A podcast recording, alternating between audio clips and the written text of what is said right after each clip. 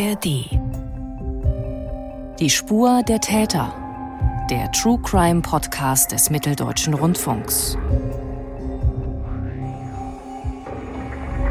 Und dann habe ich das schon gemerkt. Ich glaube, zwei Tage später habe ich sofort eine Nachricht bekommen, dass ein Kopfgeld auf mich ausgesetzt wurde, im Auftrag von Memo in Höhe von 50.000. Dann kamen weitere Nachrichten, dass gegen den Herr Ernst nicht auslag, dass er einen Mordauftrag gegen mich geplant hat. Und dann habe ich sehr, sehr viele Bedrohungen bekommen und habe auch an den Unterkünften, in denen ich untergebracht war, gab es auch zu verschiedenen Gefahrensituationen.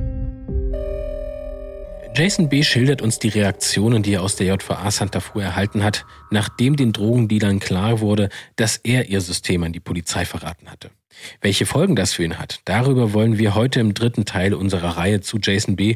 und dem Drogenschmuggel in deutsche Gefängnisse sprechen. Schön, dass Sie zuhören. Ich bin Felix Gebhardt. Und mein Name ist Mathis Kiesig. Wenn Sie mit dieser Folge bei uns einsteigen, liebe Hörerinnen und Hörer, dann empfehlen wir Ihnen zunächst unsere erste Folge. Die bekommen Sie werbefrei in der App der ARD Audiothek. Wir haben zunächst mit Jason über sein Leben als Straftäter gesprochen wie der Alltag in deutschen Gefängnissen ist, welche Rollen Drogen in diesen Anstalten spielen und warum er dieses Drogenschmuggelsystem verraten hat, nachdem er selbst ein Jahr lang Teil davon gewesen ist. Nach seiner Aussage gegen die Drogendealer aus der JVA Foodsbüttel hat sich das Leben für Jason wieder einmal komplett verändert. In dieser Folge erklären wir, wie der Zeugenschutz funktioniert und wer über die sogenannte Kronzeugenregelung entscheidet. Wir steigen ein in unser exklusives Interview Jason hat am 25. Januar 2023 in Absprache mit der Polizei ein letztes Mal Drogenlieferungen entgegengenommen, diese aber dann an die Ermittler übergeben. Wir wissen jetzt, du hast diese, diese ausführliche Aussage gemacht, du hast ähm, dann nochmal ein letztes Mal Drogen geschmuggelt, bist dann eben nicht nochmal zurückgegangen. Hast du mitbekommen, ob das irgendwie für Unruhe gesorgt hat? Hat es da irgendwie die ersten Leute aufgeschreckt? Wie ging es dann in den Folgewochen für dich weiter? Also es war ja so, dass ich dann, das ist kein Geheimnis, das darf ich auch sagen, ich wurde an dem 25. Januar dann der Zeugenschutzabteilung übergeben und die haben mich dann an einem sicheren Ort untergebracht. Und man muss dazu sagen, es war kein Hotel, sondern es war auch eine Haftanstalt. Nur woanders. Also ich war, hatte jetzt keine Vorzüge durch gehabt. Ich war jetzt nicht so, dass ich irgendwie sieben Sterne Hotel hatte und es war eine ganz normale Zelle. Ich habe auch alle Handys abgegeben. Also ich hatte keinen Kontakt mehr zu Hamburg. Ich, ähm, das habe ich jetzt aber erst im Nachhinein erfahren, dass ich die, ähm, als ich die Akte gelesen habe und die Beamten ausgesagt haben, dass es da zu Unruhen kam. Man muss aber dazu sagen, dass ich also ich hätte ja auch wirklich verhaftet werden können. Das war so die Legende. Er ist verhaftet worden. Angenommen, das wäre jetzt ich hätte nicht mit der Polizei zusammengearbeitet, sondern hätte Drogen geschmuggelt und die Polizei hätte mich dabei erwischt, dann wäre ich auch nicht mehr zurück nach Fußbüttel gekommen, sondern auch in eine andere JVA in Untersuchungshaft. Und also, die wussten nicht, dass ich ausgesagt habe oder so. Als ich rausgekommen bin, wurde ich ja entlassen. Dann war ich immer noch im Zeugenschutz, aber habe mich irgendwann gegen den Zeugenschutz entschieden und als gefährdende Person nur noch, ähm, also eine Art Zeugenschutzleid, und dann habe ich auch wieder meine Handys bekommen. Und dann habe ich natürlich angefangen, Kontakt zu meinen Mittätern in den sozialen Netzwerken oder zu Leuten von draußen zu suchen, um einfach zu erfragen, wie so die Situation ist. Und die war eigentlich sehr positiv. Also ich hatte nicht, also die haben mir jetzt nicht geschrieben, ey, was machst du gemacht, du Wichser, sondern waren eigentlich sehr nett zu mir und haben geschrieben, ey, alles gut bei dir, was war los? Und ich habe einfach geschrieben, ich war in Urhaft und ähm, vielleicht hatten die Verdacht, aber die hatten keine Beweise. Das hatten sie erst, als die Bildzeitung darüber berichtet hat. Und es dann die ähm, Durchsuchung gab. Am 4. Mai 2023 wird die JVA Fuhlsbüttel im großen Stil durchsucht. Die Zellen von 13 Strafgefangenen, die im Verdacht stehen, Drogen in das Gefängnis geschmuggelt zu haben, werden dort auf den Kopf gestellt. Details dazu haben wir Ihnen auch in unseren Shownotes verlinkt, liebe Hörerinnen und Hörer. Diese Durchsuchungen stehen auch im Zusammenhang mit den Aussagen von Jason. Und weil er nun im Fokus von Schwerkriminellen steht, die er belastet hat, aus dem Bereich der Rockerkriminalität und des internationalen Drogenhandels, bekommt er Drohungen. Es gab auch seit seiner Freilassung schon mehrere Gefahrensituationen, in denen die Polizei handeln musste. In den sozialen Netzwerken wird er bedroht und er hat uns einige Beispiele davon geschickt. Zum Beispiel, Momo hat sich zur Aufgabe gesetzt, dich zu finden. Man munkelt, es sei ein Kopfgeld ausgesetzt in Höhe von 50.000. Es heißt, dass man das Kopfgeld bereits investiert hat in eine Gruppe von Serben, Albanern, die extra nach Deutschland einreisen und dich suchen. Oder auch einfach nur der Satz, du wirst sterben. Ein Zeugenschutzprogramm könnte dabei helfen, Jason bestmöglich zu schützen. Wir sprechen darüber auch noch mit einem Experten in diesem Podcast.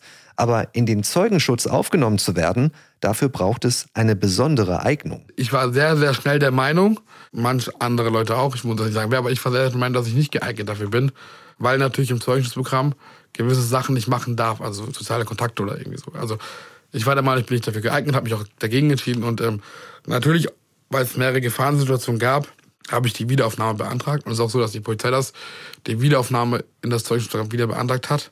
Aber ich verstehe das auch. Also verstehe ich vollkommen. Die können ja nicht sagen, irgendwie, du gehst in die Presse und wir sagen, mach das nicht und du zeigst dein, dein Gesicht in jede, in jede Kamera und verursachst die Gefahr, weil letztendlich sind die Zeugschützer die, die, mein, also die ihr Leben riskieren, um mich zu schützen. Und ich verstehe die auch, die wollen auch sicher nach Hause kommen zu, zu ihren Familien. Und wenn einer die Gefahr selbst verursacht, obwohl er immer, obwohl die immer sagen, nein, mach das bitte nicht, dann haben die jetzt auch keine große Lust. Wie müssen wir uns das denn jetzt aktuell vorstellen, diesen Zeugenschutzleid, ohne dass du jetzt zu viele Details verrätst, äh, die äh, dich gefährden könnten? Aber wie funktioniert das grundsätzlich? Also ich kann ganz normal sagen, dass natürlich, wenn ich mich an gefährdeten Orten befinde, wozu natürlich Hamburg gehört, dann werde ich natürlich Personenschutz durch die Polizei bekommen, auch im vollen Maße. Und auch zu Gerichtsprozess. Also ich werde nicht bestimmt, das ist kein Geheimnis, das ist auch jedem bekannt, dass ich natürlich zu Gerichtsprozess Personenschutz erhalte. Ich werde von der Polizei weiterhin geschützt. Das nennt man gefahrenabwehrende Maßnahmen. Und die achten darauf, dass mir nichts passiert. Was Jason konkret vorgeworfen wird, können wir Ihnen, liebe Hörerinnen und Hörer, nun schon exklusiv erzählen. Wir können die Ermittlungsakten der Staatsanwaltschaft einblicken. Er soll für insgesamt acht Personen Drogen in die JVA geschmuggelt haben. Jason sagt, darunter sei auch ein hochrangiges Mitglied der Hells Angels in Hamburg. Und nach unseren Recherchen sind alle Häftlinge, mit denen er Drogengeschäfte gemacht hat, der organisierten Kriminalität zuzuordnen. Überwiegend hat Jason Haschisch geschmuggelt, das geht aus den Tatvorwürfen hervor, aber auch geringere Mengen Marihuana. Spice, synthetische Cannabinoide sind das. Tilidin-Tabletten, also ein Schmerzmittel. Eine geringe Menge Kokain steht auch in den Akten. Anders als bisher in den Medien berichtet wurde, macht Kokain aber nicht den größten Teil des Drogenschmuggels aus, in den Jason verwickelt gewesen ist. Wir sprechen in dieser dritten Folge auch darüber, inwiefern sich das auf das Strafmaß von Jason auswirken könnte. Einschätzungen von seinem Anwalt. Jason hat für den Schmuggel Geld bekommen als Gegenleistung. Teilweise wurden die Drogen auch aufgeteilt, sodass Jason seinen Anteil selbst verkaufen konnte. Manchmal wurde er auch mit sogenannten Paysafe-Cards bezahlt. Aber er sagt selbst, dass das Geld nicht der entscheidende Grund für den Schmuggel gewesen sei. Wie blickst du denn jetzt auf diesen Prozess, den du angesprochen hast, auch mit dem Blick darauf, dass eben du wahrscheinlich dort nochmal mit den anderen Tätern konfrontiert wirst, die du ja belastet hast? Also ich habe jetzt nicht so Angst vor den Tätern weil ich ja weiß, dass die Polizei mich im Prozess schützt und da wird sowieso passieren. Vielmehr habe ich Angst vor denen ihren Anwälten, weil natürlich auch, die kriegen auch mein Gutachten und es ist ja eines klar. Denen ihr Ziel ist es, mich unglaubwürdig zu machen und verstehe ich auch, wird mein Anwalt da genauso machen. Also werden die natürlich versuchen, mich vor Gericht richtig Mund, also richtig fertig zu machen und bis ich irgendwann einknicke und davor habe ich ein bisschen Angst und deswegen ist das Ziel meines Anwalts und auch meines Ziels, dass wir alle als gesamte Gruppe angeklagt werden, weil dann müsste ich die Fragen der Anwälte nicht beantworten, sondern nur die nur das, was ich will. Ähm, das finden die Staatsanwaltschaft natürlich nicht gut. Die Staatsanwaltschaft möchte eigentlich, dass ich meine Aussage bei jedem einzelnen Prozess mache und dann am Ende ich mein Urteil bekomme, weil die Staatsanwaltschaft natürlich Angst hat, dass wenn ich jetzt als Erster verurteilt werde, ich jetzt den Strafverwahrt einhole und dann am Ende sage, ja, nö, war doch nicht so. Aber der Hintergrund, warum du das machst, du erhoffst dir natürlich einerseits in deinen Aussagen, dass du als Kronzeuge gewertet wirst von dem Gericht am Ende und dadurch eine geringere Strafe bekommst. Aber hast du noch einen anderen Beweggrund, warum du an dieser Aussage festhältst? Also jetzt im Nachhinein betrachtet, mit den Erkenntnissen, die ich jetzt habe, auch über die Täter und was ich jetzt weiß, was abgelaufen ist und auch Zusammenarbeit mit der Polizei, ist ja auch nicht immer so wunderbar, aber mit dem, was ich jetzt weiß, würde ich nicht nochmal machen. Und ich würde es auch nicht jemandem empfehlen. Also ich würde keinem Menschen empfehlen, sich so auf sowas einzulassen. Also sowohl Drogen in Anschluss zu schmuggeln, aber auch das so zu machen, wie ich gemacht habe. Ich habe einfach nicht darüber nachgedacht. Durch meine Aussage sind 28 Leute einfach mal verdächtigt, Drogen oder generell illegale Machenschaften zu machen. Und dann finde ich schon, hat das, ist das grundzeugenwürdig. Was in meinem Fall das Komplizierte daran ist halt, und das hat Herr Schuchter, mein Anwalt, auch gesagt, dass ich es aus der Haft heraus gemacht habe. Und das könnte nachher das Genick brechen. Also auch mit Strafbar, wenn man natürlich sagt, ey, du saßt in Haft, du wurdest resultatiert, du hast das irgendwie noch vor Endstrafe gemacht, du hast dir Therapie angeklagt und wir geben dir das und dann machst du das, um Drogen zu schmuggeln. Also hätte ich das vielleicht am Anfang der Haftzeit gemacht, ist es vielleicht was anderes, aber so kurz vor der Endstrafe dann sagt ein Richter auch, ey, warum soll ich dir jetzt Bewährung geben?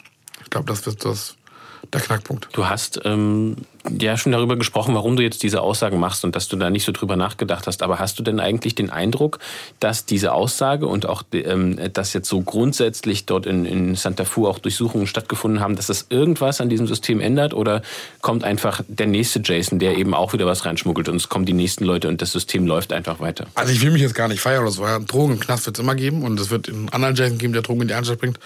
Das lässt sich gar nicht verbieten. Also lässt sich gar nicht verhindern. Aber Ich habe natürlich schon auch durch Rückmeldungen der Polizei oder auch durch andere Leute, die noch in Fußball arbeiten oder noch irgendwie einsitzen, aber weiß ich einfach, dass es halt einfach viel verändert hat.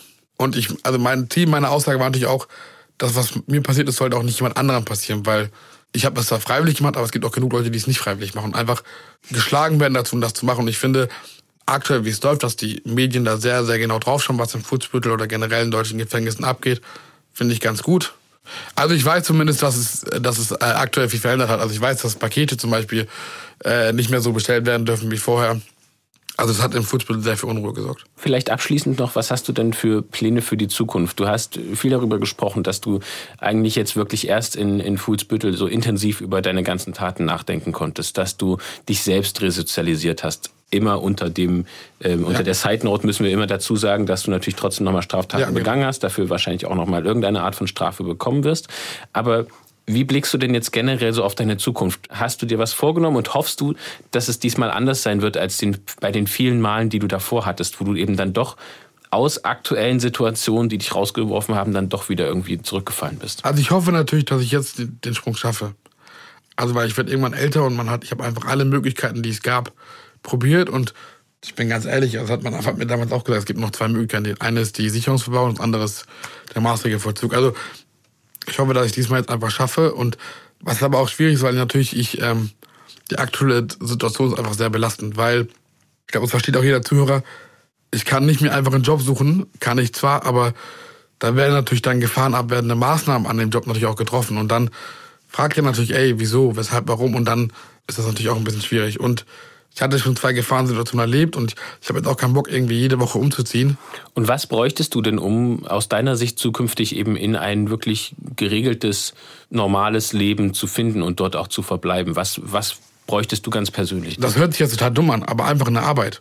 Und damit meine ich jetzt gar nicht die Bezahlung, sondern einfach eine Beschäftigung. Also wenn ich jetzt irgendwie im Tierheim da mich sechs Stunden um Hunde kümmere und das jeden Tag kontinuierlich, dann wird es mir auch gut gehen. Ich versuche ja eigentlich einen geregelten Tagesablauf aufzubauen. Also ich gehe einmal die Woche zur Therapie, ich gehe zu meinem Bewährungshelfer. Wir haben in den letzten drei Folgen viele Jahre von Jasons Leben eigentlich ab seiner Kindheit Revue passieren lassen. Wir haben mit ihm selbst herausgearbeitet, wie er letztlich zu diesem Kriminellen geworden ist, der er geworden ist. Zu einem Straftäter, der immerhin für fünf Jahre im Gefängnis gesessen hat. Trotzdem haben Sie vielleicht, liebe Hörerinnen und Hörer, auch einen Eindruck davon bekommen, warum er diese Entscheidungen getroffen hat. Aber wir müssen festhalten, er ist und bleibt ein Täter. Ja, auch wenn das alles nachvollziehbar ist, das ist auch mein Eindruck. Also er ist ein Betrugsstraftäter, ist verurteilt. Aber wenn er die Möglichkeit gehabt hätte, in ein Gefängnissystem zu kommen, wo man sich besser mit den Inhaftierten und ihren Fehlern auseinandersetzt, ihnen mehr Hilfe, mehr Betreuung geben würde, dann hätte er, so ist mein Eindruck, möglicherweise gar nicht die Chance gehabt, auch als Drogenkurier Haschisch in die JVA zu schmuggeln. Das ist meine Einschätzung jetzt nach dem Interview. Und auf mich machen da auch die Ausblicke unserer Experten, wie der Strafvollzug besser funktionieren könnte, einen sehr zielführenden Eindruck. Bei Jason habe ich auch wahrgenommen, dass er heute deutlich anders, reflektierter auf seine Taten schaut. Also ich erinnere mich noch an, diese, diese Schilderung, die Vermieterin, die er vor Gericht getroffen hat, bei der er gesehen hat, was er auch angerichtet hat. Also hier nochmal mehr auf Täter-Opfer-Ausgleich zu setzen. Auch das hätte möglicherweise dazu geführt, dass Jason besser hätte Fuß fassen können. Und er will ja dieses Jahr noch eine Ausbildung anfangen, will arbeiten, Struktur haben. Bald ist er 26 Jahre alt und will sich ein Leben aufbauen. Ist natürlich schwierig jetzt gerade in der Bedrohungssituation. Man kann es letztlich so zusammenfassen, er hat das ja auch schon mehrfach versucht. Er wollte ja schon mehrfach ein geregeltes Leben, hatte schon mehrere Ausbildungen angefangen, aber dann immer wieder eben in einem extremen Kreislauf gesteckt von Ausnahmesituationen. In so einer Situation befindet er sich jetzt eben auch wieder. Und dazu gibt es immer noch die Frage, wird Jason denn vielleicht wieder ins Gefängnis kommen oder wird es für eine Bewährungsstrafe reichen? Nachgefragt bei seinem aktuellen Anwalt Dennis Schuchner, der ist auf Betäubungsmittelstrafrecht spezialisiert. Und er hat die Ermittlungsakten auch erst vor kurzem bekommen und gelesen. Das ist jetzt erstmal noch keine Anklageschrift, aber er rechnet mit der Anklage noch in diesem Jahr. Die Staatsanwaltschaft ermittelt wegen des gemeinschaftlichen Handeltreibens mit Betäubungsmitteln in nicht geringer Menge. Und Dennis Schuchner hat für uns schon mal eingeschätzt, was er von einem möglichen Gerichtsprozess erwartet. Im Groben ist es so, dass mein Mandant ja schon Angaben gemacht hat gegenüber der Polizei, insbesondere ähm, ja, sehr umfangreiche Angaben, sodass dieses Verfahren überhaupt erst so zustande gekommen ist. Und bei der Ausgangslage ist es natürlich so, ähm, dass mein Mandant sich Wesentlichen geständig einlassen wird. Ähm, hängt natürlich auch ein bisschen von der Anklageschrift ab, die wir noch nicht haben. Und die Strategie ist es selbstverständlich, ähm, seine eigene Strafe da so gut es geht, zu begrenzen, aufgrund seiner umfangreichen Angaben, die er gemacht hat, nicht nur bezogen seine, auf seine eigenen Tathandlungen, sondern auch insbesondere hat er Aufklärungshilfe geleistet ähm, und so durch, somit konnten halt eine Vielzahl weiterer Beschuldigter ermittelt werden. Also der Verteidiger setzt nun darauf, dass Jason einen erheblichen Teil dazu beitragen wird, dass den Ermittlern ein Schlag gegen bereits inhaftierte Straftäter gelingen kann. Und wenn das so kommt, dann könnte das Gericht zu dem Schluss kommen, dass Jason als Kronzeuge eingestuft wird. Wichtig dabei ist, die Kron Kronzeugenregelung im Betäubungsmittelstrafrecht. Das ist der Paragraph 31 BTMG. Danach können Angeklagte Strafmilderung oder Absehen von Strafe bekommen. Sie müssen dafür wesentlich dazu beitragen, dass weitere Betäubungsmitteldelikte aufgeklärt oder verhindert werden können. Bei der Vernehmung von Jason als Beschuldigten hat die Polizei auch auf diese Vorteile dieser Regelung hingewiesen, aber die Anwendung liegt allein im Ermessen des zuständigen Gerichts. Weder Polizei noch Staatsanwaltschaft haben darauf Einfluss. Das erklärt uns Jasons Rechtsanwalt Dennis Schuchner im Detail. Also eine Kronzeugenregelung, wie wir sie aus den USA kennen, gibt es in Deutschland nicht. Ähm, der Herr B wird auch als Beschuldigter geführt, ihm wird auch der Prozess gemacht. Das heißt, er muss sich auch verantworten für die Taten, die er eben begangen hat, die ihm vorgeworfen werden. Die Besonderheit im deutschen Strafrecht ist allerdings die, dass jemand, der über seinen eigenen Tatbeitrag hinaus Angaben zu weiteren Tatbeteiligten macht, ähm, unter der Voraussetzung, dass dann auch die Staatsanwaltschaft und Polizei diese als Tatverdächtiger ermitteln kann und Ermittlungserfolge gegen diese Person herbeiführen kann, dann hat das zur Folge, dass das Gericht die Strafe des Herrn B erheblich in erheblichen Umfang mindern kann. Also, es gibt unter Umständen eine niedrigere Bestrafung für Jason, aber der Paragraph ist eine Ermessensvorschrift. Daher klärt sich erst vor Gericht, ob er durch die Aussage tatsächlich eine mildere Strafe bekommt. Ziel ist ein Urteil mit weniger als zwei Jahren Freiheitsstrafe, weil dann eine Bewährung möglich wäre. Und der Anwalt hofft auf einen gebündelten Gerichtsprozess, damit Jason seine Aussage nur in einer Gerichtsverhandlung wiederholen muss um nicht immer wieder aufs Neue aussagen zu müssen. Beim Strafmaß macht es einen großen Unterschied, dass Jason vor allem Haschisch geschmuggelt hat und nicht Kokain, sagt sein Anwalt Dennis Schuchner. Marihuana, Cannabisprodukte im Allgemeinen würden als sogenannte weiche Droge deutlich milder bestraft werden als harte Drogen wie Kokain oder Heroin. Eine Tatbeteiligung, die jetzt allein auf Marihuana bezogen ist, ist jetzt von der Prognose her gesehen, welche Strafe droht, auf jeden Fall günstig. Die andere Komponente ist natürlich die Menge der Drogen. Betäubungsmittelstrafrecht ist in gewisser Weise auch Mengenstrafrecht. Das heißt, je mehr eingeschmuggelt worden ist, desto höher ist auch die Straferwartung automatisch. Und es hängt auch von den Anzahl der, der Einzeltaten ab, ähm, weil das eben juristisch dann als Tatmehrheit ähm, gewertet wird, was immer ungünstiger ist, als wenn man, sag mal, eine einzelne Handlung macht und dann eben verschiedene Straftatbestände darin verwirklicht. Natürlich kommen noch weitere Kriterien hinzu, wie zum Beispiel die Vorstrafenbelastung und das entsprechende Aussage- und Prozessverhalten des Beteiligten. Und wenn man das alles zusammennimmt, dann meine ich nach zumindest vorläufiger Bewertung, wir, wir, haben ja noch keine Anklageschrift, ist das sicherlich vom, von der Art, vom Art und Umfang und insbesondere auch, wenn man das Prozessverhalten bis jetzt meines Mandanten berücksichtigt, sicherlich grundsätzlich bewährungsfähig. So die Einschätzung von Rechtsanwalt Dennis Schuchner. Das sind natürlich viele Aspekte, die bei der Urteilsfindung eine Rolle spielen. Erschweren kommt zum Beispiel auch hinzu, wenn man während einer Haftstrafe weitere Straftaten begeht, dann kann auch das bei der Strafzumessung schwerwiegender sein, als wenn man kein Häftling gewesen ist zum Tatzeitpunkt.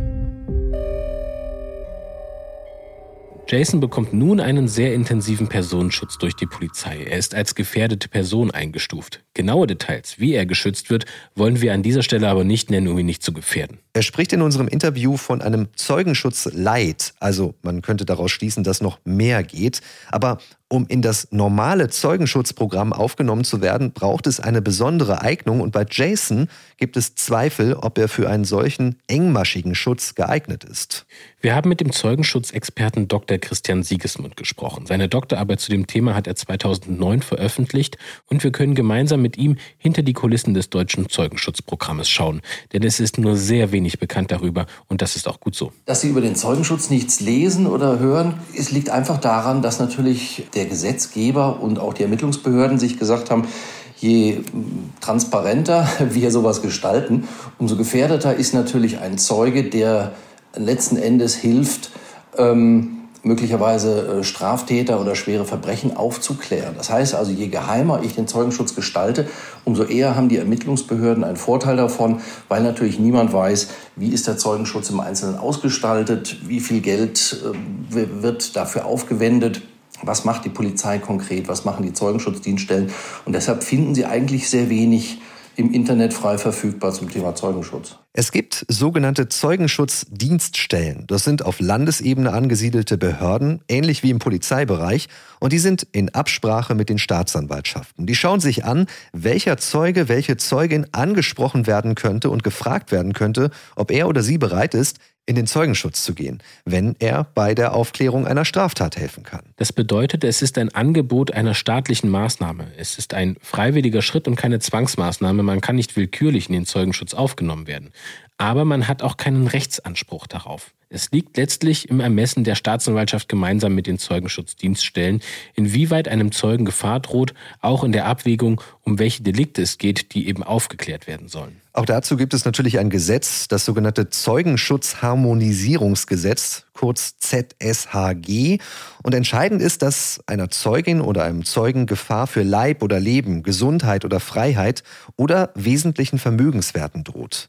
Der Zeugenschutzexperte Christian Siegesmund mit einem Beispiel aus dem Bereich der organisierten Kriminalität. Wenn Sie sagen, ich habe hier eine Lebensgefährtin eines äh, Clan-Bosses, die mir also die letzten drei Jahre möglicherweise erzählen kann, was da den ganzen Tag passiert ist, wer da ein- und ausgegangen ist und was so das Geschäft, der Geschäftszweck des Lebenspartners war, dann lohnt sich das, die entsprechende Zeugin in das Programm aufzunehmen.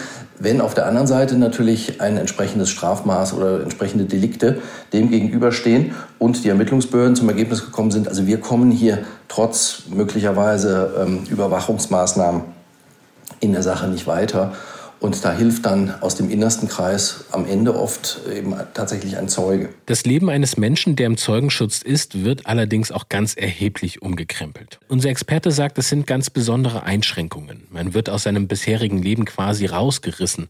Man muss sich an Regeln und Termine halten. Zu gewissen Uhrzeiten darf man sich nicht an bestimmten Orten aufhalten, muss Kontakte abbrechen. Christian Siegesmund sagt aber auch, dass es natürlich auch Abstufungen gibt. Also das heißt auch, wenn ich als Zeuge von den Ermittlern bereits als gefährdete Person eingestuft werde, so wie Jason aktuell, was ja noch nicht Zeugenschutz bedeutet, aber vielleicht eine Art Zeugenschutz light, dann gibt es erste Schutzmaßnahmen für mich, die aber noch nicht ganz so weitreichend sind wie im normalen Zeugenschutz. Das startet ja nicht mit den Maßnahmen, die man vielleicht aus dem Fernsehen kennt, aus dem Film. Also da kommt nicht sofort ein Kommando und räumt sie irgendwo in eine andere Stadt, sondern es gibt viel wesentlich kleinere Eingriffe, die auch als Zeugenschutzmaßnahme im weiteren Sinn laufen.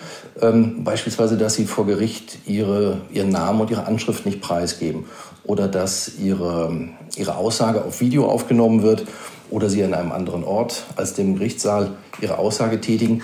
Äh, bis hin zu, dass für eine gewisse Zeit vielleicht ein Streifenwagen bei Ihnen vor der Tür ähm, postiert wird, äh, bis hin dann eben zu echten klassischen Zeugenschutzmaßnahmen, die man sich auch laienhaft dann so vorstellt, ähm, dass sie an einen anderen Ort verbracht werden, möglicherweise äh, neue Papiere bekommen und im Einzelfall vielleicht sogar hm, Verwandten, äh, Ehefrau, Kinder mit ihnen kommen. Das Geld dafür kommt aus dem Landeshaushalt des jeweiligen Bundeslandes oder wenn das Bundeskriminalamt involviert ist, dann wird das aus dem Bereich des Bundesinnenministeriums finanziert. Ganz so einfach ist es aber nicht zu beantworten, wie der Zeugenschutz finanziert wird, sagt Christian Siegesmund. Ich hatte mir mal die Mühe gemacht zu schauen, ob Sie diese Mittel irgendwo im, im Haushaltsplan eines Bundeslandes auch finden. ähm, finden Sie natürlich nicht. Die sind da verklausuliert. Das heißt also unter andere Positionen untergemischt. Ähm, ganz einfach, damit man sich nicht äh, durch bloße Lektüre der Haushaltspläne ausrechnen kann, wie viel Geld wohl das jeweilige Bundesland zur Verfügung hat.